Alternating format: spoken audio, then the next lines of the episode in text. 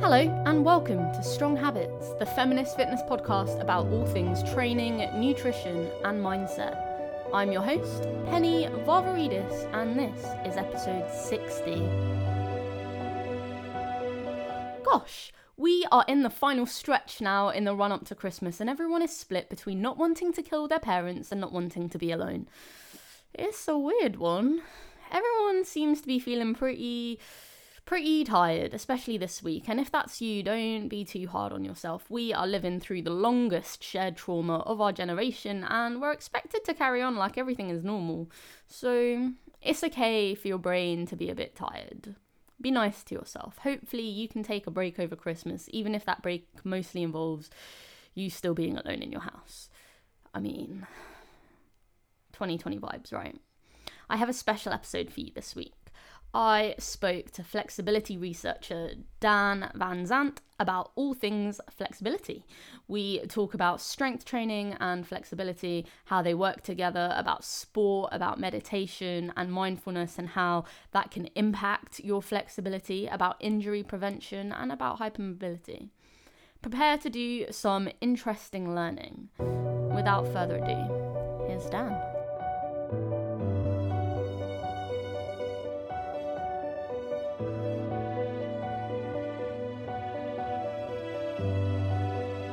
Hello, Dan. Welcome, welcome. Thanks so much for coming on the show. How are you doing? Yeah, I'm really well, thank you. Thanks for having me on. It's a it's a pleasure to join in. I always enjoy talking about stretching and flexibility. So, uh, yeah, this is going to be great. Start with you just introducing yourself and your research to the listeners. Yeah, of course. So, uh, my name's Dan Van Zant. Um, I've been a professional flexibility coach for over 20 years now. Um, I started getting into flexibility through martial arts.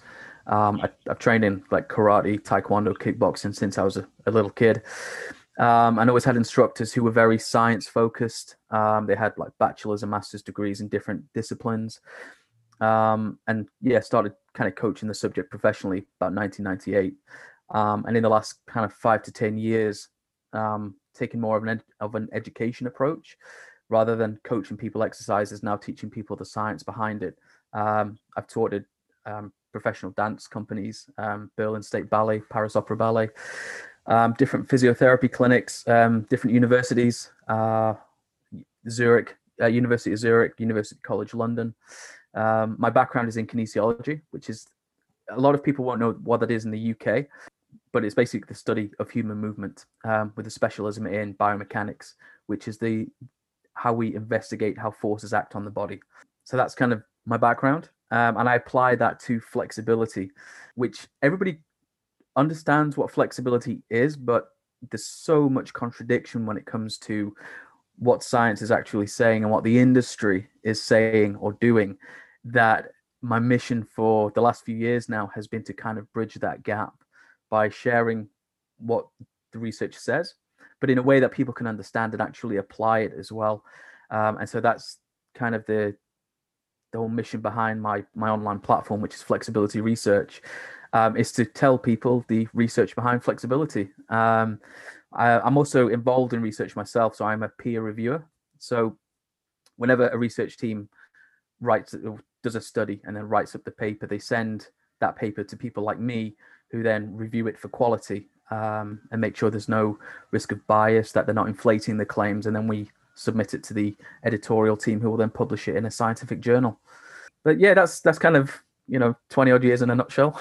that's very cool. Thanks very much. Yeah, no problem. I love that you came from a martial arts background. So did I. Mm. I oh. started taekwondo on mm. my 10th birthday actually. Wow. And did that until I went to university. I tried to do both at the same time, but mm. it was actually too hard. It was too yeah. hard to do both because university there were just so many fun things to do that involved all the time. yeah, exactly. um, so from from a martial arts point of view, flexibility makes so much sense, mm-hmm. especially if you're short, like I'm really short. Mm-hmm. I found that being able to get my leg high enough to kick someone in the face meant mm-hmm. that I never had to get too close and I could yeah. get in and out and then not get punched in the face too much. Yeah getting punched in the face isn't that much fun, yeah, exactly. Yeah, yeah. How how important is flexibility to athletic performance?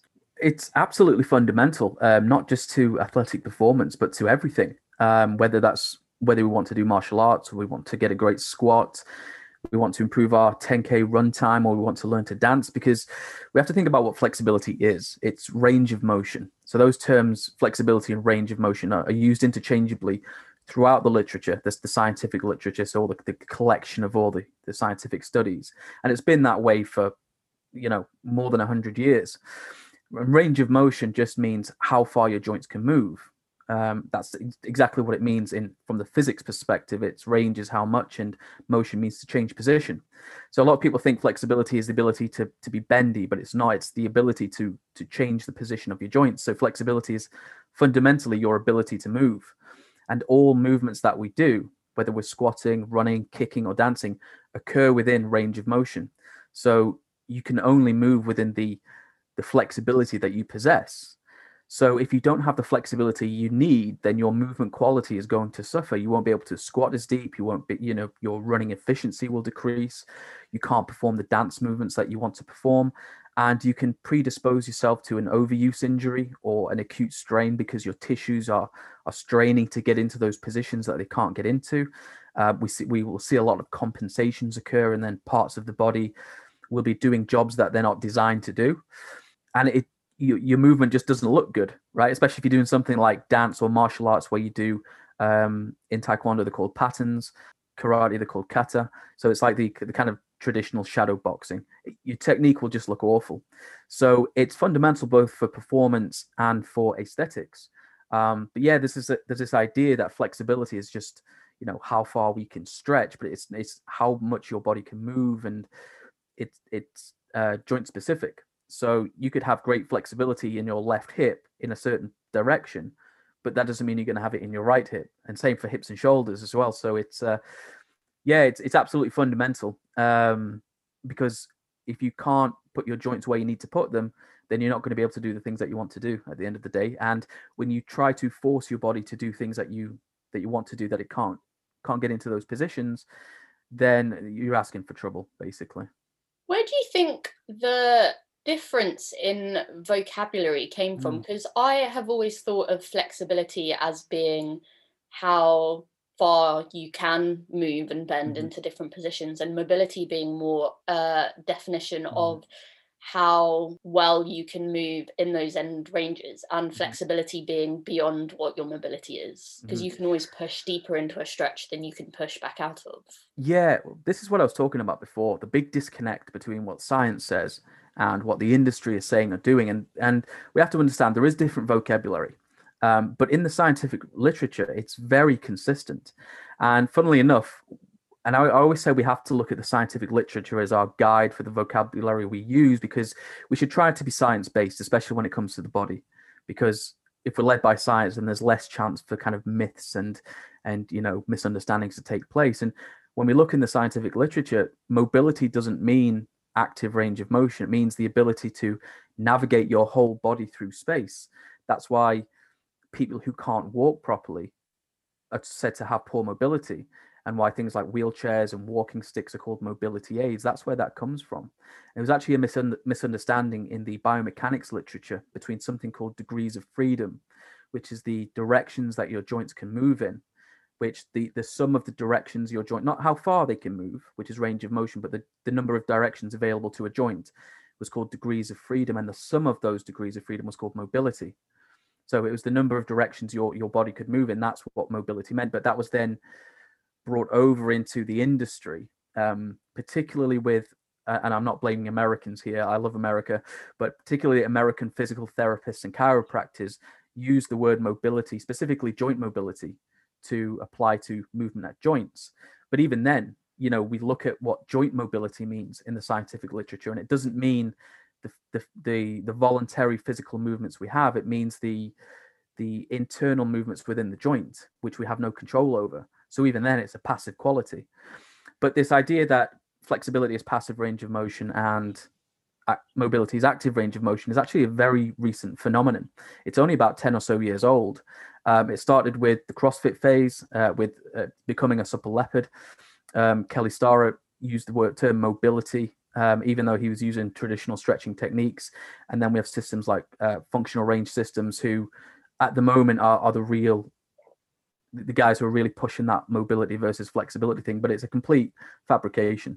I understand why they're doing it. They're trying to make the terminology easier to understand, but it's easy to understand if you explain it uh, in a you know in a simple way because the it's it, flexibility isn't active or passive. There's actually four types of flexibility, right? Because all that active and passive tells you is whether the muscles are contracting or not. That's what active and passive means throughout all of the you know medical, biomechanical. Um, strength and conditioning literature, active and passive means to contract your muscles or to relax them. So it doesn't tell us whether those joints are moving, and for that we use static and passive. Uh, sorry, static and dynamic, right? So your body can say. So we take a joint. We'll take the hip. The hip joint can can move or it can't move. So it's either static or dynamic, and the muscles at the hip can either contract or relax. So they're either active and passive. But those two states, the state of moving or not moving, and the state of contracting or relaxing, they both occur at the same time. So you will either be static or dynamic, and it will either be active or passive, which we put them together gives us four types of range of motion or four types of flexibility. Dynamic active, which is when you move under your own control. Dynamic passive, which is when you move under somebody else's control, such as a physical therapist moving a joint for you when they're doing a, a joint range assessment. You've got static active, which is where you are stationary, but you're contracting the muscles, such as holding your leg up in the air uh, as, as you do in a, in a taekwondo pattern you, you know you do a high sidekick and then hold it in position because it looks really good. And then you've got static passive which everybody knows is you just sat in the splits not doing anything. So there's actually four types of range of motion not not just two as comes with that paradigm of of mobility and flexibility. And that's one of the issues that we have is you know people are making up these these definitions with good intentions but they're actually doing more harm than good. Because what we see is people who attend these training courses and they'll they'll go onto social media and try to communicate something from this course a snapshot of this this training course without any of the nuance that came with the the two or three days they were there doing the training. And then people will suddenly start thinking oh the the official definition of flexibility is that that it's just passive right and that it's useless well it's it's not it's, it's there's there's a lot more to it than than just static and then just just you know passive and active and um, that has implications for what we do in training as well, because flexibility is speed specific. And if we're not accounting for the dynamic versus static nature, then we can't train velocity. Velocity is the speed, right? Which is hugely important when it comes to performance and injury reduction. So that leaves a huge part of the puzzle off the table. And so this is kind of why, you know, my mission more now has been to to bring translate the science into, you know, terms that people understand. Um, but again, this this model of four types of flexibility is consistent. It's been around for for decades. Um, it's just you know people aren't aware of it at the end of the day. I wonder how much of that definition difference was a case of trying to make flexibility sound like something people who did sport should be interested in. Hmm. Um, potentially. Um, the thing is, like, you know, people are, are doing flexibility training whether they think about it or not or whether they're aware that they're doing it or not right because everything we do with our bodies will do one of three things it'll maintain range of motion it'll increase range of motion or it will decrease range of motion that's the the the, the literal definition of flexibility training to influence range of motion right? Um, but yeah i think the reason why people came up with this idea of, of mobility being active range of motion or you know active range of motion training is because a lot of people were just focusing on the passive aspects, you know, just you know stretching out and not doing anything about it.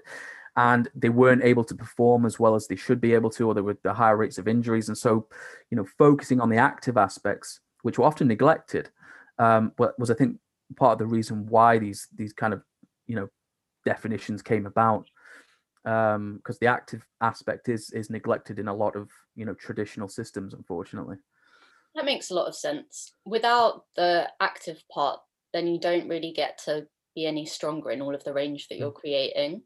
Yeah. Let's talk about running for a second. Okay. So with with runners, they often have really tight ankles and really mm-hmm. tight mm-hmm. hamstrings. Most runners I know can't touch their toes mm-hmm. without specifically spending time mm. trying. Yeah is it going to be helpful for runners to improve their flexibility through these areas or is it actually a protective force that your body has done on purpose so that you're strong enough to run? Yeah. Well, the, the scientific answer, and it sounds like a bit of a get out, is it depends, right? And it depends on on on two things. Uh, number one, you know, the type of flexibility we're talking about, and number two, whether any limitations in range of motion are affecting how that person runs. Because, like you say, it may be an adaptive response where the body has decided that taking away range of motion in a certain area is beneficial for that person's activity that they're trying to do. So if they if they lack dynamic flexibility, you know, to move through their full stride length, then maybe doing dynamic stretches prior to the run can help. And if reducing muscle stiffness can help reduce the metabolic cost of running and therefore make them a more efficient runner, then you know doing static stretches at the end of the workout may also help, may also help. Um, but it depends if they need that or not. And the only way to try that is you know through trial and error, unfortunately. And a lot of a lot of people don't like to hear that, right? Um, because as as coaches, we're professional guessers, right? We don't have all the answers. All we can do is ask someone to do something, and then get feedback from them on how their body responded to what we asked it to do, and then kind of make changes as we go along. I mean, the, the research on this subject has been like a pendulum, going from we should do static stretching uh, immediately prior to running uh, to improve muscle compliance, kind of like in the second half of the 20th century. And then the late 90s and uh, early 2000s, research showed that static stretching during a warm up can reduce performance. Um, there's something to understand is that those performance reductions are only around 5%, um, which, if you're a recreational runner, isn't going to impact you at all. It maybe only makes a difference at the elite levels, like Olympic and, and World Championship levels. But m- more recent research has shown that when we when we do static stretching in a warm up, followed by dynamic stretching, then it can increase running efficiency. So, again, my advice to people is simply try it, right? Try doing static stretches and dynamic stretches at the start of the, the run and then do a run without them and see how your your performance is affected. So, do you run faster? Do you get more time? And you know, how does it make you feel as well? Do you feel good or bad afterwards? Um, people kind of want these really um, defined objective uh, measures for for what what an intervention should produce. So, you know, if you do static stretching, it, it should feel exactly like this and and produce, but it's not. The body doesn't respond that way, right? The body is basically just this this this bag of, of meat and water that kind of just responds to forces kind of how it wants to. Um, so a lot of it is guesswork. So my advice, and again, it it's not a really here or there answer. It's it's try it and see what happens. You know, um, for some people, increasing that hamstring and ankle flexibility will will help greatly. For other people, it won't. Um, and and there is no one size fits all answer because there's no one size fits all anatomy, right? We're all structurally and functionally different, so there isn't actually a a specific answer for that one. I'm afraid. Sorry. I feel like that's often the way when it comes to answering anything about people. So that's yeah. perfectly acceptable. And I think this yeah, yeah. is why it's so important to keep track of what you're doing mm-hmm. and also to feedback to your coach because if your coach is telling you to do something but you're not telling them that it is actually making you feel worse mm-hmm. they'll keep telling you to do it right. and equally if they tell you to do something and you love it but you don't yeah. you don't tell them that it made you run faster they might stop telling you to do it so you exactly. have to have that like communication back and forth the whole time yeah, yeah, exactly. What about like normal day to day life? Does someone actually need to be able to touch their toes or do the splits? Not unless they need to, right? Um, for for the average person who, you know, if we take the typical office worker who gets up, um, drives to work or sits on the sits on the tube to work, then sits at a desk for eight hours, and then does the same commute home, and then sits on a couch for um, another couple of hours, or maybe goes to the gym and, and, runs on the treadmill for a bit, lifts a few weights, they'll have all the range of motion they need because the body's very good at giving you what you ask for. So when you commute to work and sit at a desk, you're asking the body to make you very good at commuting to work and sitting at a desk right this is why we see these this adaptive shortening of the of the hip flexors for example you know people who tend to work at an, at an office desk for years on end have super tight hip flexors because they're always in that flexed position, right? You, your body's giving you exactly what you ask it for, and it will give you what you ask it for the most or with the most intensity. So if you if you work at an office for 40 or 50 hours a week and then spend the weekend, you know, watching TV or going to the pub, and you go to the gym three or four times a week for an hour at a time, that is not enough to offset what you're asking your body to do most of the time, right? You need to interrupt or, or break the circuit basically at, you know stretch at your desk get up and move around every half an hour because that way you're providing more information to the brain about exactly what it is you want to do so if somebody doesn't want to do the splits or doesn't want to bend over and touch the toes then no they don't have to. But if that adaptive shortening or the body giving you exactly what you ask for is causing compensations in certain areas say um, the average person decides they want to join a CrossFit gym and they want to get a, a great deadlift, but they lack so much, um, you know, lower body flexibility that they have to really round the lower back to be able to pick up the bar off the floor, then yeah, that's something you need to address. Um, so again, it, it depends on what the person wants to do. Um, if you want to do the splits just because you want to do them, then then yeah, go ahead and do them.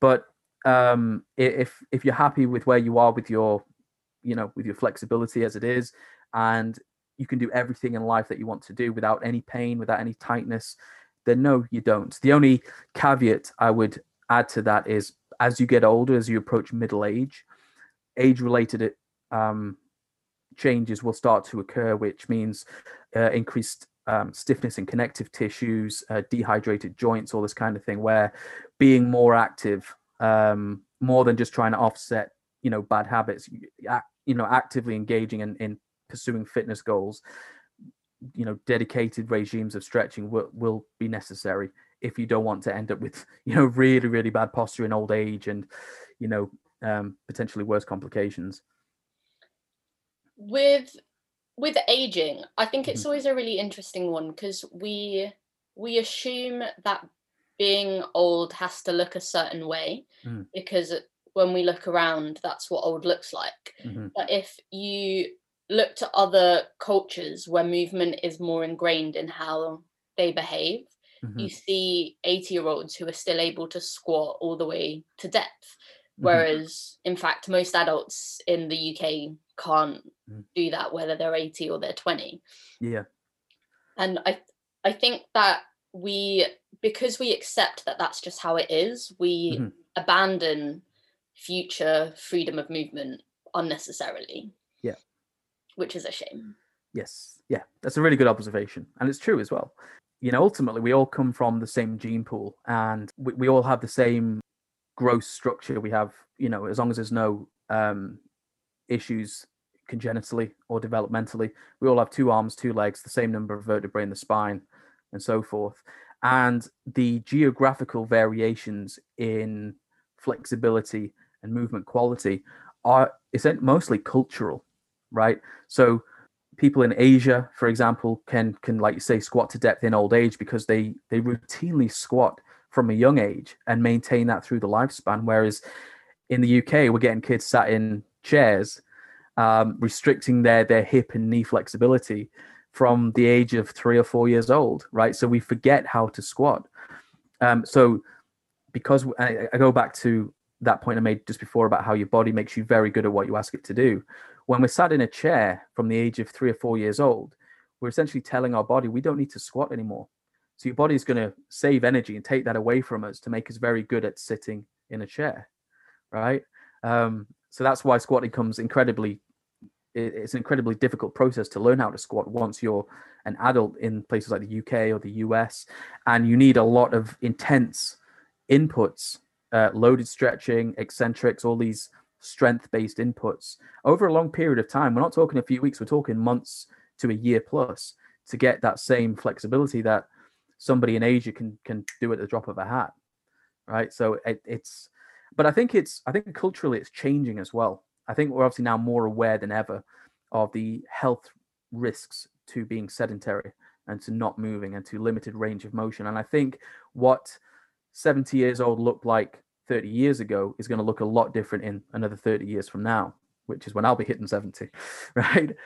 So yeah, I think I think it's changing, um, but there's a lot of work to do. And if people are in their 20s, 30s, 40s, even 50s, start making the changes now. Don't wait until senescence, which is the the age-related decline in our biology, starts to take hold. Because once it takes hold, you can't reverse it, and it's incredibly difficult to to offset the changes once it has set in.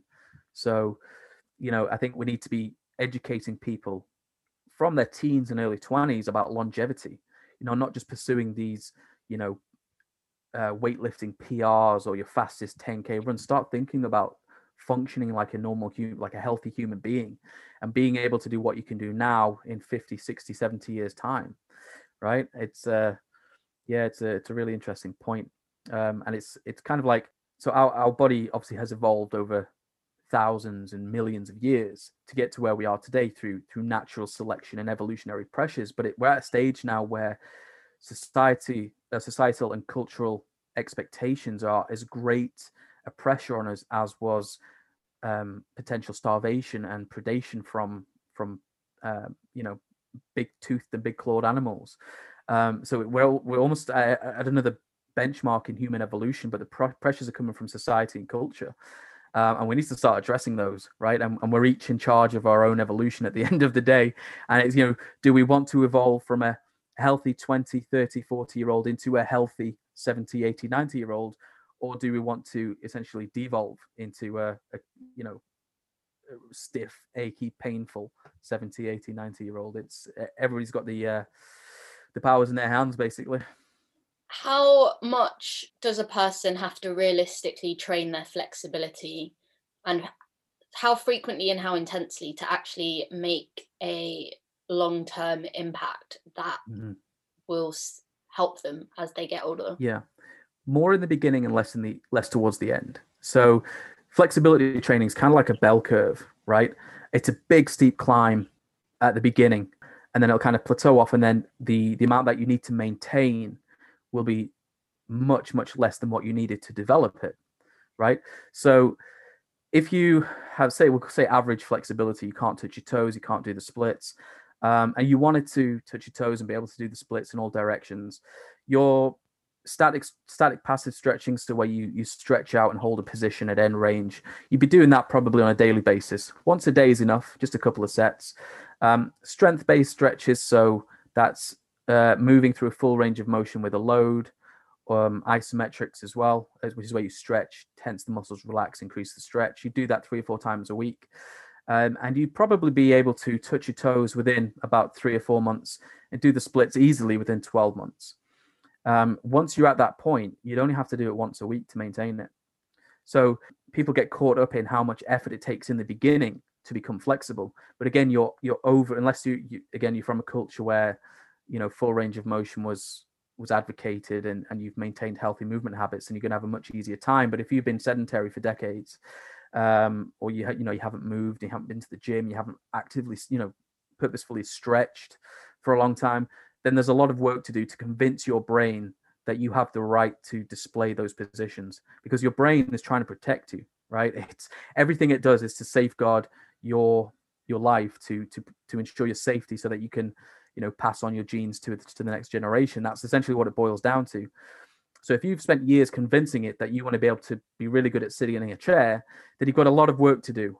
And the, the sooner that you want to be able to display a type of flexibility whether that's touching your toes or doing the splits then the more work it's going to take.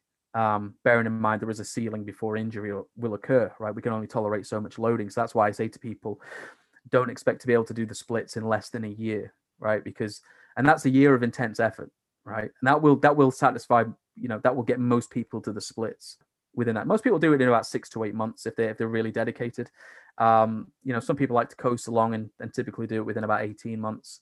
But once you've got it, you keep it just by stretching once a week. That's you, you know, so people have to just keep in mind that it's hard work at the beginning because you're trying to convince your brain to to let you assume these positions and convince it that it's safe but once once you've convinced the brain, then you know once a week just to remind the brain that you uh, you, you can own these positions. Basically, that's that's all you need.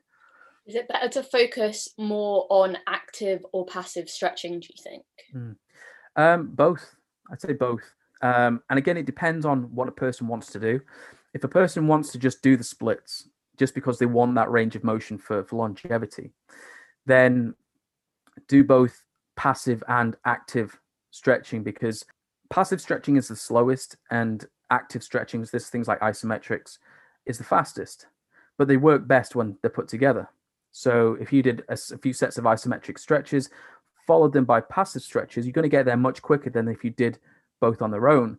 And this is where this kind of paradigm of mobility versus flexibility or active versus, versus passive is really harmful because it's this either or mentality.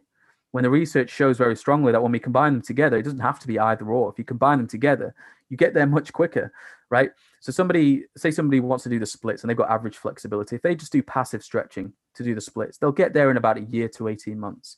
If you just do uh, like active stretches like isometrics, you'll get there in about nine months. If you combine them together, then you can get there in about six right? So it just i, I don't know why why that why there's this either or mentality when it comes to you know to, to stretching. It's uh, and again it, it depends on what you want to do and whether we're talking about flexibility. So should you focus more on the active flexibility which is the ability to display that range of motion or passive? Well we need to focus on passive because that determines how much active we have.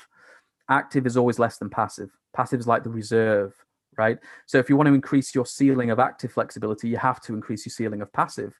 And you can do that with active stretching to a degree, but the type of stretching best develops the type of flexibility it's named after. So if you want to increase your passive flexibility, you need to be doing passive stretches.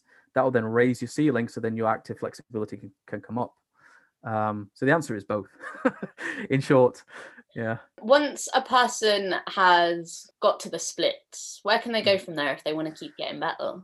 Um, yeah, there's there's lots of things they can do. They can try and improve strength in the position or endurance. So, um, a lot of people aim for more range, so over splits, which is where you go beyond 180 degrees. But you have to understand that that depends entirely upon hip and hip anatomy and morphology, right? So the shape of the hips.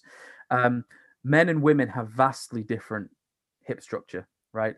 So that's typically why most of the people you'll see on Instagram doing over splits are not men, right? Um, in fact, a lot of a lot of men can't actually do 180 degree splits. They can probably hit 175 or 170. That's that that's the average. So you know uh, we have to question whether somebody can actually get to 180, and it's not a problem if they can't. They just get as far as they can. Um, and that's down to your anatomy. And you, if you want to blame someone, blame your parents because you inherited it from them. But there's rather than aiming for more more range, I'd say aim for more strength or endurance. So, say you can do a full 180 degree middle split. Can you do that while balancing between two phone books or two thick books off the floor? And then you you, you know so that becomes then a suspended side, a suspended middle split. You can then try it between you know do the Van Damme split between two chairs. Um, once you can do that with your own body weight, can you do it while holding a weight? And then you can progressively increase the weight and that'll just create such incredible joint stability that you you probably not even going to have to worry about any age related declines in in flexibility as you get older um, because there's so much um, force going through the tissues and they become so structurally resilient um, that you've essentially got that for life really. Um, so yeah you know can you hold that position for longer? Can you hold more weight in it? Are there other positions that you you can't because just because you can do the splits doesn't mean you can do everything else right? So somebody who can do a full middle and front split might not be able to do a full pigeon, which is an indication of a lack of um, hip external rotation. So, and they might have really tight glutes, especially if they've been training the middle splits. So, you know, start working on different positions, right? Um, there's there's there's so many different positions to be working on, and the more positions that we can access, the more movement variability or more movement options that we have which is great for us in those oh crap moments when when something in life happens and we get pushed into a position that we're not used to. Because it's great training the splits and training how to kick people in the head but you know just because you can do the splits doesn't mean you can touch your toes. And if you say you you you've got a child or you're looking after a friend's child and you and they've you know stepped forward in, out into the road and you need to bend forward and pick them up quickly because there's a car coming and you haven't trained that position, you're probably going to strain yourself picking them up. You won't realize it in the moment because of adrenaline, but afterwards you might be thinking, oh, my back and my hamstrings are really sore. I wonder what happened there. Right. So once you've ticked one position off, find others. Right. And just, just try and assume as many positions as you can and make your body as adaptable as possible. That would be my advice. What are some good or what's your go to thoracic mobility, flexibility position? Yeah, pullovers. So um, you can do it either on a Swiss ball or on a bench. You basically have a, a weight overhead and you just go into thoracic extension and let the arms pull you down, drop your hips at the same time. And that's great for thoracic extension. Um, for thoracic, well, for, for full spinal flexion, I love Jefferson curls, loaded Jefferson curls, um, which a lot, you know, you get people saying the bad, but there's no evidence to suggest the bad. It's all about progressive overload right? So you start off with low loads at a slow speed and you build up the speed and load over time, give your body time to adapt, as you would with anything. Pullovers on a bench and uh, Jefferson curls, maybe some side bends in there as well. And that kind of hits the, the spine in, in, in three dimensions. Do you think people should be separating their flexibility and their strength sessions? No, not at all. I, am all for effective and efficient training. It's the two E's. It's what under it's what underpins all of my training and all of my clients' training. So effective means we do the things that work, which you know, strength training. One of the quickest ways to get flexible is is by using strength-based interventions, and make it efficient. So if you can develop flexibility and strength at the same time through loaded movements, crack on. That's yeah, absolutely. I think again, it's this this this either or mentality that people have got. It's like, okay, I need to do strength on that day, and then I need to do stretching on that day. It's like, well, why don't you combine the two, right? Try and increase the range of motion with each set. So, say you do a a Romanian deadlift or a straight leg deadlift. Um, so you're trying to increase that toe touch flexibility with a straight back. Then try and let the bar go a little bit further each set and you know record that and then record your progress over time you could even do some some standing toe touches in between each set because doing static stretching in between weightlifting sets has been shown to augment or enhance hypertrophy, so muscle growth and strength gains. Right. So you, while you're resting, you know, re- you know, do do something while you're resting. Don't just sit on your phone looking on Instagram, you know, or, or chatting up your gym crush or whatever it is you want to do. Just, you know, do something purposeful. You know, you've got you've got 30 seconds to 60 seconds between sets. That's that's a great time for a stretch. You know, um, so you can combine them in that way, and then just do a couple of stretches at the end of at the end of the, the workout as well, a couple of minutes. So yeah, no, I think they should be done at the same time. Absolutely. I think there's definitely loads of benefit as well in just how how much range you can get with your lifts when mm-hmm. you are also stretching whichever bits need to stretch for you to get into that position. Mm-hmm. I've noticed real improvements, particularly in people when they're squatting, mm-hmm. in whether or not it takes them five sets to get to anywhere because they can't actually squat down yet. Mm-hmm. Or if they just squat a bit as they go, maybe they can warm up in two sets instead. Mm-hmm. Yeah. So there's this idea that stretching before, like doing static stretches before lifting things, mm-hmm. is dangerous. What are your thoughts on this? It's not. Um, simply, it's not. Um, again, I go back to that 5% figure I mentioned earlier. So this idea that static stretching prior to a workout is is harmful to to performance comes from these studies in the late 90s early 2000s which show that people were stretching with quite a lot of intensity for quite a long period of time like 60 seconds plus and then you see decreases in performance of say you know between 2 and 7.5% but the average is about 5% which again isn't a massive isn't a massive amount.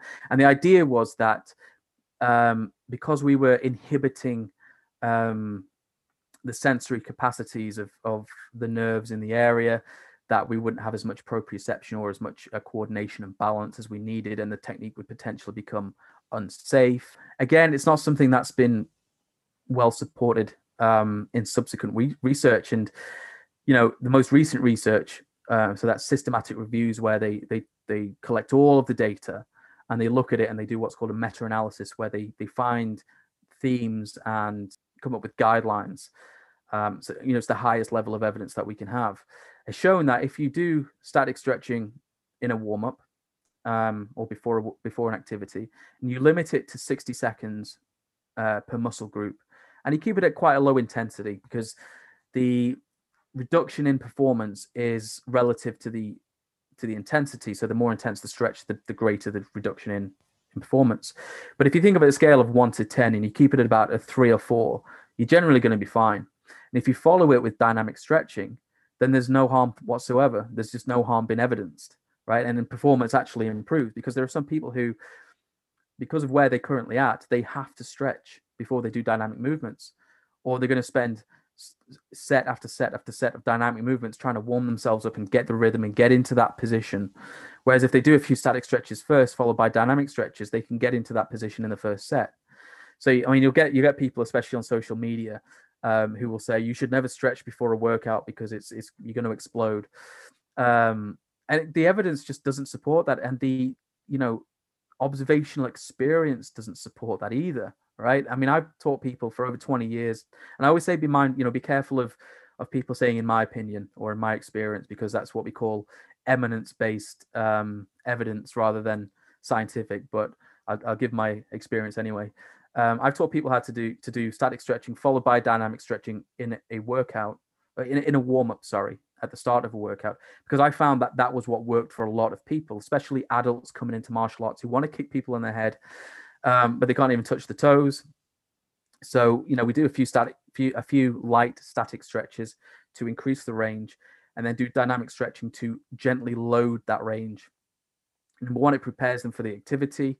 It, it, it eliminates any temporarily eliminates any restrictions that they have that are blocking their way to, to, to having that range um, and it helps you know set a good foundation for accessing that range long term so they essentially they can get to that flexibility a lot quicker in their long term training so they eventually you would eliminate static stretching from the from the warm up right so i use it for people who need to do it but the, the, the goal would be that after over time as they build up what you call cold flexibility so you can access that range as soon as you wake up in the morning and jump out of bed you then take the static stretches out because again being efficient you don't need them anymore right? So you just do the dynamic stretches just to excite the nervous system, just to help raise the blood, uh, the, the, the heart rate, and all those other benefits that come from warming up. Um, but are you going to get injured if you do static stretching before before a workout? No, but it's like again, it depends if you're stretching to your absolute maximum and you're straining to get there and it's an eight out of 10 in terms of discomfort, then probably. but it, that's like anything, you know, it's like, you know, somebody saying, you know, uh, you know, I ran three miles yesterday. If I run 17 miles today, will I get injured? Well, probably because the intensity is way off the chart, right? So you have to, you have to balance it with your current capacities and, and what's about to follow. If somebody wants to do static stretching prior to a contortion class, where they need a lot of flexibility in that contortion class, then more intense stretching is is going to be okay immediately prior to it because that's what you're going to be doing in the activity. If you're doing lots of explosive movements like uh, clean and jerks, powerlifting movements, that kind of thing, then you want to keep the intensity of the static stretches quite low. Um, but again, we, you know, we go back to uh, some of the, the most prominent weightlifters and powerlifters in history were stretching before and during their workouts, right? So so this idea that it, it, you're going to get injured if you stretch before you work out, it's it's nonsense in my opinion. But again, take my opinion with a grain of salt. Um, excellent. Thanks very much. Can we talk a bit about the research into static passive stretching and vascular function? Yeah, absolutely. So there's lots of really interesting research that's come out in the last few years. Um, and it's mostly from Japan and it's shown that chronic static stretching, so that's stretching over weeks and months, improves the function of um, local vascular tissues. Um, and that's so that when we say local, that means where in the body the stretching took place. So if you stretch the calves, it would be the, the, the, the vascular tissues within the calf muscle. And principally, it reduces arterial stiffness or the stiffness of the arteries. They become more compliant. And what that has shown almost universally um, is subsequent reductions in blood pressure, which means that stretching has great potential for, for people who are not very active, but who need to reduce blood pressure. So, you know, a head to toe static stretching routine can probably the, be the thing that somebody needs to to lower their blood pressure. Um, and the, the, the the kind of reasoning behind that is that when we stretch, you don't just stretch muscles, right?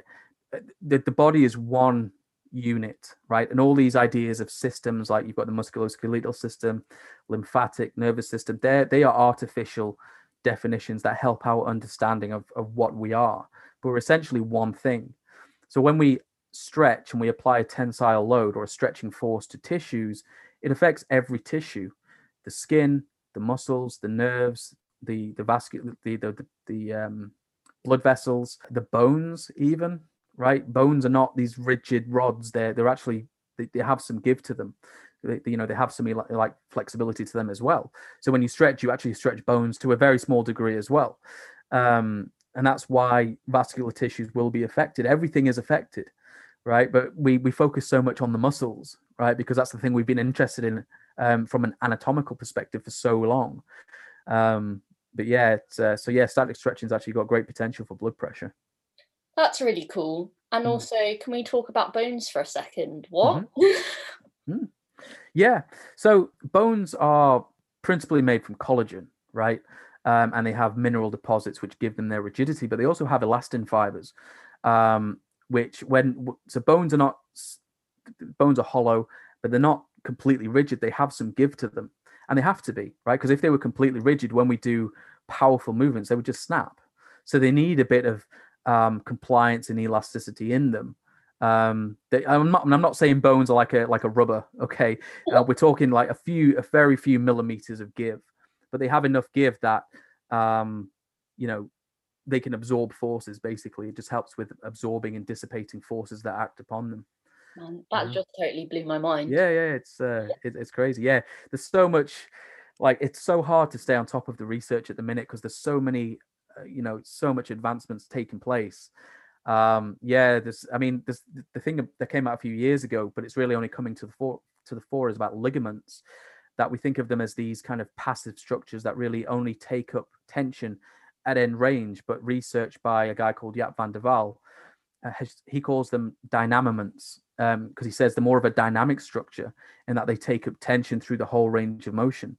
Um, you know, and this, you know, we talk about muscular force transmission as well. We think of a muscle when it contracts, the the tension is applied to the bone via the tendons, but tension also goes outwards through the sides as well and affects other muscles and other tendons. And it's, you know, that's why tension in one part of the body can affect another part of the body. It's, uh, it's uh, yeah, phenomenal research coming out. Really exciting times. I love the cat.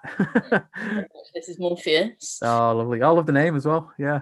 I'm a fan of Greek mythology. Oh, very good. Yeah, I was going to say, was it was it a mythology or a Matrix? Uh, not to the Matrix. Yeah, no mythology, mythology, God of Darkness. Oh, he's yeah, yeah. going to get involved now. so where do you think yoga falls into this chronic stretching process? Mm-hmm. Yeah, so yoga's a funny one because most people, especially in the West, tend to focus just on the flexibility aspects. There's so much more to you. I think saying that flexibility, sorry, saying that yoga is a flexibility practice is doing a huge disservice to yoga because there's so many benefits to it. Um, and the benefits you get from yoga depend on the type of yoga that you do. If we're talking about static passive stretching, like yin yoga, where you stretch into position and hold the position for several minutes at a time it is a, is the definition of a stretching class. But when you have like vinyasa flows that's more of a, a strength based dynamic workout right? Um, so it, it depends on, on, on what kind of yoga we're talking about. But um, yeah again you know yoga it challenges your your ability to move into positions. And if you maintain the practice with enough regularity then you will start to see improvements in, in flexibility. But you'll see improvements in those yoga postures. But the problem with yoga is that a lot of the times it's templated. So, like Bikram yoga, for example, or hot yoga, um, I think there's 26 techniques and 26 movements, which are great if people want to improve flexibility in those movements. But because flexibility adapts specifically to what we're trying to do, if somebody wants to do a middle split, they're not going to get that from yoga, right? They have to train for the middle split. So you have to weigh up what happens in the yoga practice with what it is you're trying to do. But there's also the, you know, the psychological aspect to it as well, because yoga very much is a mindfulness practice and you know our, our, psychology and emotions affect flexibility as well so people may see their flexibility improve because of the as much from the mindfulness aspect of yoga as much as from the actual stretching um you know because anxiety can increase muscle tonus and all that kind of thing, which limits limits flexibility. Um, but I, in mindfulness and flexibility. Mm. Can you talk a bit about that? What, how did that work? Mm-hmm.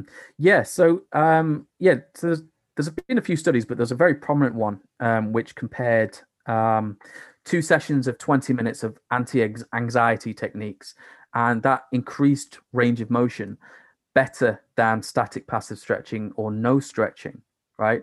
And the idea behind it is that latent anxiety, even if it isn't apparent to us, can lead to learned emotional responses that affect our motor responses or how our emotions affect our, our body, right? Um, and anti anxiety techniques get rid of or at least reduce those emotional responses, which leads to greater muscle relaxation and, and lowered muscle tone. The idea is that when we're mindful about what we're doing, we go into more of what we call a parasympathetic response. So our nervous system is essentially divided into into two parts. We have the nervous system that we typically think of, you know, sense you know, sense stuff and we we move stuff with our hands and so forth. And there's the the autonomic nervous system, which is the one that we don't control. Um, and that's divided into two parts itself: the um, sympathetic nervous system and the parasympathetic nervous system. People will know them as fight and flight and rest and digest. When you are about to give a public speech or you're about to go into your boss's office um, because you've you know you've been spending more time looking on YouTube rather than than filing those reports, you get that knot in your stomach. You start to sweat. Your heartbeat. You can feel your heartbeat in your head. That's a sympathetic nervous system response. And what will happen is it will increase muscle tone, ready for to fight or flight, ready to act. On the other hand, the parasympathetic response, what we call rest and digest, is what happens when we rest and we're digesting food, right? We're calm, our heart rate slows, our blood pressure lowers, um, we're more at peace, and we get that by by focusing on on being in the moment, um, by controlling our breathing, uh, just closing our eyes so there's not that visual stimulus from the external world, um, putting on noise cancelling headphones, you're just limiting the more stimulus that we have, the more stimulated we become. So when we when we control our breathing, when we block out, eh, you know, visual cues, or we we listen to whale music or whatever it is people want to listen to. Um, I like listening to the ocean, like waves crashing on a beach. That for me was is, is what lowers my my heart rate the most. Um, that get helps get rid of anxiety, and that will reduce muscle tone. It puts us into more of a parasympathetic state. Um, and yeah, that's and that's one of the reasons why people will see an increase with yoga as well. Um, so when but when you combine, again, it's like I said before, it shouldn't be either or. But when you combine mindfulness with stretching, you, you increase the effect of both, right? Because stretching has been shown, like we said, to lower blood pressure. So when you combine stretching so we're talking static passive stretching here, not not the active types, which will increase blood pressure. But when we do gentle static passive stretching, which has been shown to reduce localized, uh, sorry, it's been shown to affect localized arterial tissues, which reduces blood pressure. We combine that with controlled breathing, closing your eyes, just being present in the moment. You know, just being even just being grateful of stuff, right? Not not thinking about what politician is saying what or how many lockdowns we're about to go into or you know it, it just calms everything down. And when when the nervous system is calm it doesn't try to protect you as much so it lets go. And therefore you get to access more range. I, I did a post on instagram um, about a week or two ago and i said like the nervous system is like an overprotective parent. So the more things that you do to kind of aggravate or worry the nervous system of the parent the more it's going to ground you and limit how much you can move. And so by we can convince the the overprotective parent or the nervous system that we can access or that we have the right to access these ranges of motion either by calming it down by giving it reassurance or by getting stronger. Ideally a strategy would involve both right? We do strength training sessions and we do mindfulness sessions. Um yeah that's that's it in a nutshell basically. It's very cool. Do you think that the increase in flexibility that you get from mindfulness would only last for as long as you're feeling relaxed? Or do you think that it is something that if you did often enough would become more permanent? Mm-hmm. yeah it, it definitely the more you do something the more it's going to stay. Um, studies which looked at um, mindfulness techniques on flexibility have shown that increases in flexibility after six weeks so six weeks after stopping the mindfulness practice and not doing anything did decrease but they were still greater than before the mindfulness intervention um, so if you keep it up, it's something that will be maintained. Um, and really, we should be setting time aside, you know, 20 minutes a day for mindfulness based practice. especially the after 2020. Here's hoping 2021's a better year, but if it's not, yeah, you better be, better be setting aside an hour. But you know, 20 minutes a day, um, it, has been shown to be more than enough for what most people need in terms of mindfulness. And like I say, if you follow that up or do some stretching in between it, then you're going to maintain what you've what you've earned basically. But it's like anything. I, I go back to what I was saying before about you know the body will make us very good at what we ask it to do. If you do mindfulness practice and stretching, it'll make you very good at at being more mindful, being being calmer, being flexible. As soon as you stop doing that and you go back to a very anxious lifestyle and you stop stretching, the brain's going to go, oh, okay, that's what you want. Great. I'll, I'll make sure we, we get really good at that. Um, so yeah, with anything, you have to maintain it to keep it up, but the the effects are not just limited to that session. Obviously, if you just do one session and then don't do anything for six months, you're not going to keep it. But if you set aside 20 minutes, even just two or three times a week, you're going to maintain some of it. What would 20 minutes of daily mindfulness practice look like? It depends on what you want to do. Um, there's so many options out there. There's really not an excuse to, to avoid it, right? So for me, just the way I am, I hate the word meditation, right? So um, I I call it um, focused breathing. So um, I've done a lot of work with a guy called Charlie Morley, who he's a, he's a former Buddhist monk. He's now a public speaker, and he he's, he specializes in lucid dreaming. Um, but he he does a lot of work with um, veterans because I'm an army veteran myself. Um, and he introduced me to a technique called coherent breathing, which uh, there's an app you can get, and it's the sound of a bell, and you breathe in tune with the bell or in time with the bell. Uh, it's very long, deep breaths and long exhalations as well. And all I do is I just, you know, lie down, close my eyes, put my headphones on, listen to that. And literally within two minutes, my heart rate has slowed by about 30 beats per minute. Um, because um, when I wake up, I, you know, I have quite quite high heart rate.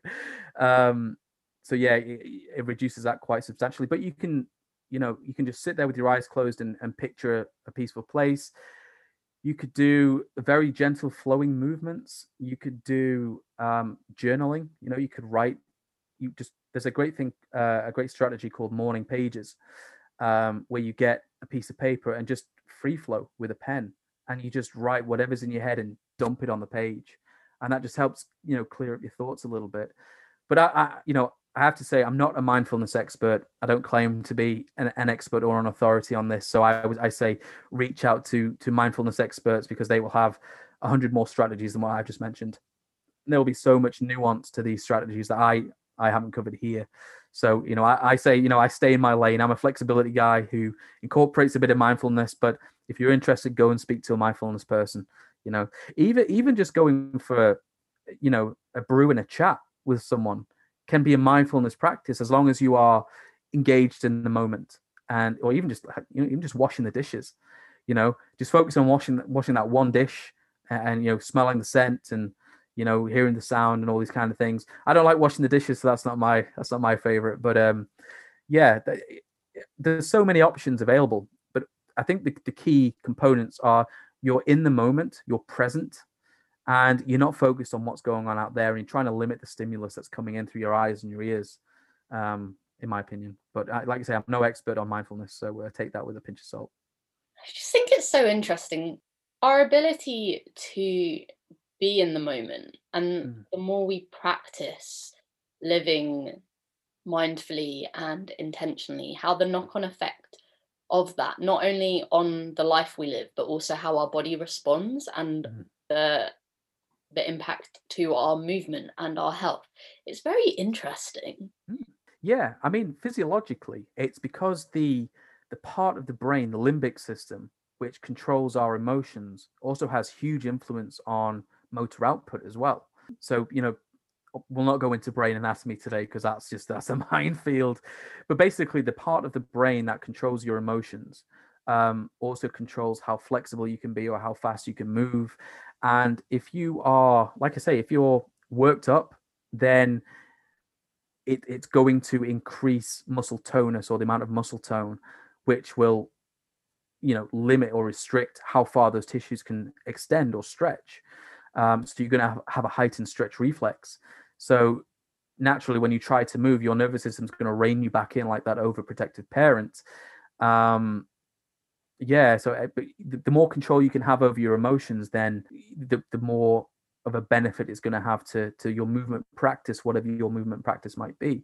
Um, there's even you know you can dive into it and look at things like attachment styles which is depending on how or depending on the parenting style that your the people who brought you up used then that can make you secure avoidant or anxious um, and for that you have to go and, and see someone and do some you know deep inner child work. I'm using inner child as a metaphor for kind of emotional scarring. Um, but you see it all the time as a coach. You'll get a client who um, is a people pleaser and will be constantly asking for feedback and how am i doing? And that's somebody who's typically got an anxious attachment style. So suggesting that person go and see an attachment um, specialist, attachment style specialist, who will do things like CBT, you know, cognitive behavioral therapy, talking therapies, can do can do wonders for that person. You know, so even as as movement coaches, we have to think outside of the movement box. Um, because human beings don't just move; they they they move, they think, they feel, uh, and all these different things that we need to consider. Uh, but yeah, it's um, it, it, like I say, it's a minefield, but it's such a fascinating minefield that it's one that you want to go dancing through. You know, it's uh, yeah, uh, the, the, emotional influence on flexibility and other aspects like strength as well. It's like you'll see people who are breaking world records for squats and, and bench press are psyching themselves up. Right, they're getting into that kind of like aggressive mentality because they're going to attack the bar. That's you know they're harnessing the emotion of anger to really tackle that physical task that they're about to try and accomplish. Yeah, so it's uh, it's really interesting, really interesting field. And it's a it's a rabbit hole we could spend hours going down. yeah. Gosh, that's very cool. Okay, so last question that's not related to the other questions I was going to ask you, but we've been talking for too long already. Okay. is so is there science behind someone like roaring and hitting themselves before they lift heavy things to succeeding more? Um, not off the top of my head, but I mean, you know, it depends on the person. Like if we if use martial arts as an, ex- as an example, so I was quite a, a, successful competitive martial artist. I won world titles in taekwondo and karate. I always use the the, the, the pre-competition period to just sit down and observe my opponents because I get an idea of how they move. Because a lot of people, you know, they they like to show off during the warm up period. They'll do all these splits and kicks and they'll practice the kicks and you know for them they're they're psyching themselves up Whereas for me, I'm sat there observing them and trying to getting cute, you know, clues about what they're actually going to do when I face them on the mats. Um, so their approach and mine was completely different. Um, th- those people were, like you say, slapping themselves on the arms and the face and the legs to psych themselves up because maybe they were getting an, an, an adrenaline dump and they were trying to overcome that. Whereas, you know, my method was, was very passive. I, I would just sit there because I, I already possessed the cold flexibility that I needed, so I could kick people in the head without having to stretch. So rather than give people clues on how I moved, I used it just to chill out because I, I, you know I found sparring and fighting fun. Right, it, it was fun, and the minute it stopped being fun, I would stop. But these people, would, in my opinion, taking it a bit too seriously. Um, but eh, you know, again, it, it depends on what a person needs to do to be ready for that task.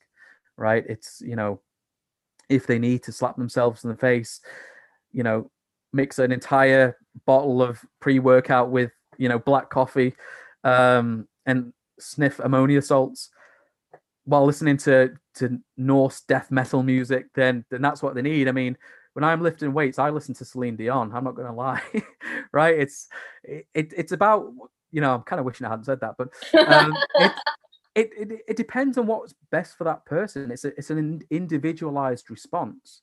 Um, because for me, when I'm exercising or training or or sparring, or whatever, I like to have clarity of thought, and I can't do that when I'm super psyched up, right? So it depends on how a person responds to to the stimulus. If the only way a person's going to be able to attack the, the bar, so to speak, is to psych themselves up with all those different, you know, auditory and visual cues, then that's what they need. For other people, they can just walk up to a bar, lift it, and they're done, right? It again, it's an individual response. Um, so again, it's that get out answer. It depends. you know super interesting. Thank you so much for no your time today. At the end of the episode, I like to ask people to share a fun fact with the listeners. Do you have a mm-hmm. fun fact for me? I do. Yeah, my uh, one of my very first karate instructors actually taught Elvis Presley. Um, yeah, a guy called Bill Wallace. So outside of martial arts, nobody knows who he is. But like when you look at his um, his CV or his resume, he he taught Elvis Presley. He starred in movies with Chuck Norris and, and Jackie Chan. You know, he he was a commentator at the very first UFC. So within martial arts and kind of within action movies, he's a bit of a, a bit of a megastar. But you know, if we, if I'm ever at a, like a social event and we kind of introduce and we do this thing, you know, tell somebody a bit about yourself, and, and I'm telling people about Bill Wallace, and they're like, who?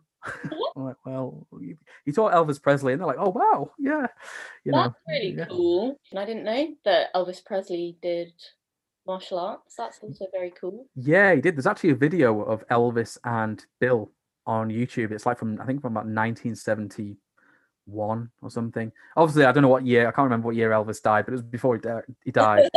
and they were in the karate dojo, and um, Bill's got his trophies. Just won the world. Bill was the very first uh, middleweight kickboxing world champion in history, and Elvis is there along with Red West and, and a couple of other guys at the at the um, uh, Tennessee Karate Institute in Memphis um, and you know they just practice some some moves. I think Elvis is just there giving a speech and just trying to kick people in the groin. It's it's quite a surreal video, and Bill's there doing his stretching and his kicks and stuff when he still had hair. But um, you know, I, I, did an interview with Bill actually on my on my YouTube channel uh, a couple of months ago. Uh, but he's a, he's a great guy, um, really really fun dude, um, happiest guy in the world. And he again he was he was the same. He um, and maybe this is where I got it from, but Bill would be very happy go lucky and smiling during his full contact fights. You know, somebody would punch him in the face and he'd smile, and then he'd kick them in the head and smile again. Um, and he and he retired in 1980 um, because he got bored. It just wasn't fun anymore. You know, people were taking it too seriously. He was like, "Ah, oh, I'm done. I'm retiring." But he was the same. He wouldn't psych himself up before a before a training session. He would just do it. you know. Um, so I think that's a reflection on people's, you know, personal, you know, personalities maybe. Super interesting. Thank you for sharing that. Yeah, no problem. If people would like to find you on the interwebs and learn more about mm-hmm. flexibility research, where can they do so? Um, I'm on Instagram. It's at flexibility.research. Um, on YouTube, just search for my name. It's just Dan Van Zant. Um, and that's really the only places I'm on at the minute. I do have a website coming out soon, but it'll all be on Instagram, so that's the best place to find me. Awesome. Thank you so much for your time today. I hope everyone enjoyed learning all of the flexibility facts. Yeah, no problem. My pleasure. Always fun. Thank you so much for listening, folks. I hope you enjoyed the episode. I know I learnt a lot from Dan, so I'm sure you did too. If you're interested in working on your flexibility, please consider purchasing 30 Day Bender from my website. It's a 30 day flexibility program focused on helping you move better and get deeper into a few key positions. This includes your squat, your front split, your pancake. Just go to pennyvavridis.com forward slash 30 day bender to download your copy. It could be the perfect Christmas present. If you enjoyed this episode, I would love it if you could rate and review it on Apple Podcasts. Apparently, that's super helpful. I haven't had enough reviews to know yet. And I'd also love it if you would share it with your friends. Help me reach my 2020 download target before the month is over. Until next time, folks.